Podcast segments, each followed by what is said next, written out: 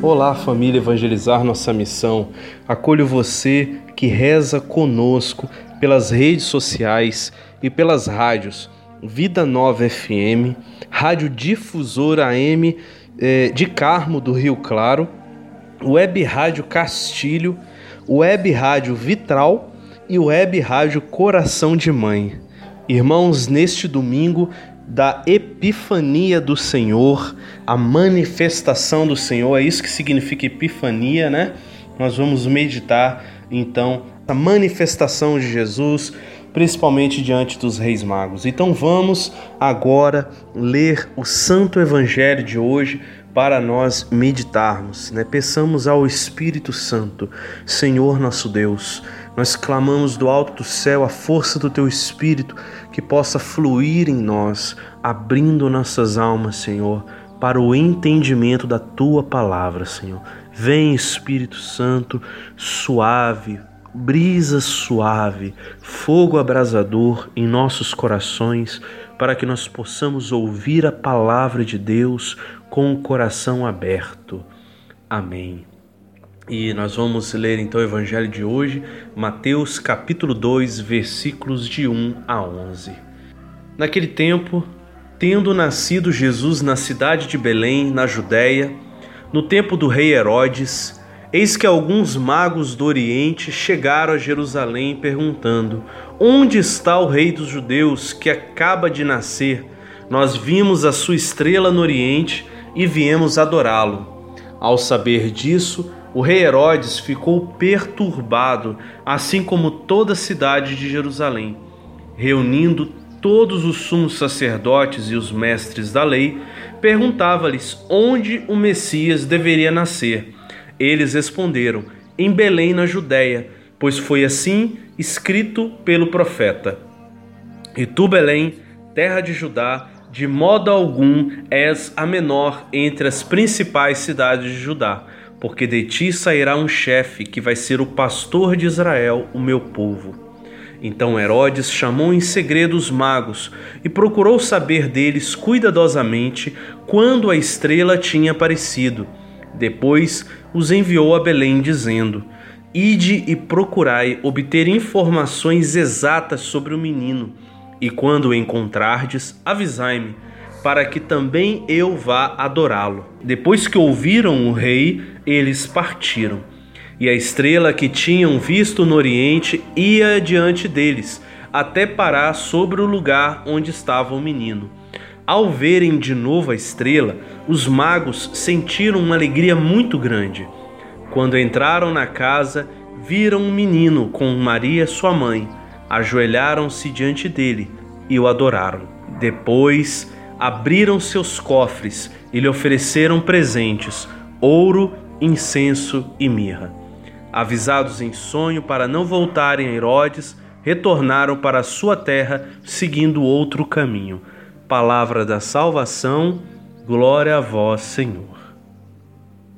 Meus irmãos, então nós vemos aqui né, a epifania do Senhor, esses três reis do Oriente, esses magos do Oriente que vêm a Jesus para adorá-lo, adorar o menino, o Messias, e trazer esses três presentes cheios de simbologia, cheios de sinais, né? Ouro, incenso e mirra.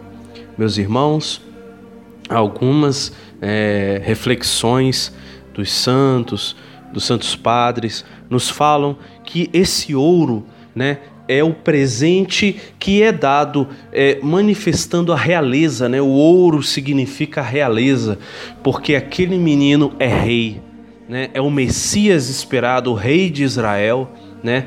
O rei que é digno de toda honra e toda glória. E realmente Jesus, Jesus é o rei dos reis. Jesus é o Senhor dos senhores, né? Ele é o Senhor e sobre este senhorio devemos colocar a nossa vida. Jesus precisa ser Senhor da minha vida, da sua vida, da nossa vida. Jesus, aquele menino que nasceu lá em Belém, na Judéia, que cresceu, morreu na cruz, ressuscitou, ele é o Salvador, ele é Deus, com o Pai e com o Espírito Santo, e ele está no meio de nós. E esse Jesus precisa estar na minha vida, precisa estar na minha casa, precisa estar no meu coração, precisa dirigir a minha vida, os meus pensamentos, as, as minhas decisões. Eu preciso colocar o Senhor Jesus como Senhor da minha história.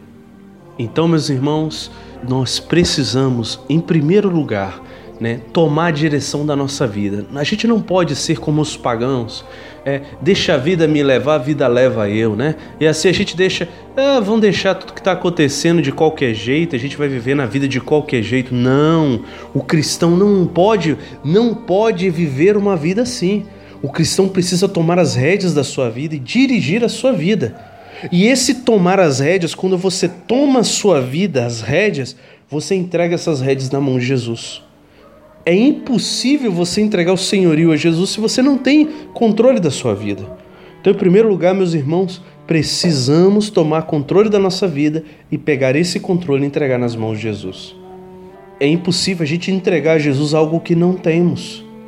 Nós só podemos entregar a alguém, eu só posso entregar 100 reais a alguém se eu tivesse 100 reais. Então, para entregar a Jesus a nossa vida, primeiro a gente precisa ter domínio da nossa vida. E tendo esse domínio, entregar conscientemente a Jesus, Senhor, eu preciso que o Senhor dirija a minha família, dirija, Senhor, os meus lábios, para que eu pare, Senhor, de xingar, de falar o que é incorreto, Senhor. Guia, Senhor, o meu coração, Senhor, toma conta. Eu quero me controlar, Senhor, eu quero ter autodomínio, Senhor. Eu estou já lutando por esse autodomínio e eu agora o entrego em tuas mãos. Entendeu, meus irmãos? É impossível pedir a Jesus o dom do autodomínio se eu não busco autodomínio. Então, para Jesus viver, para que Jesus possa ser o Senhor da minha vida, eu preciso entregá-lo plenamente a Jesus. E como eu posso entregá-lo se eu não o tiver posse? Então, essa é a primeira coisa, meus irmãos.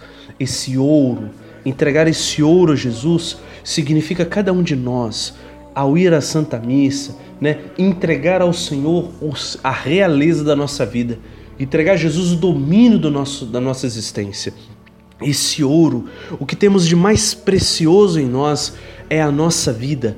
Tendo a nossa vida em nossas mãos, esse ouro precioso, ao invés de guardá-lo né, com usura, não, entreguemos ao Senhor Jesus.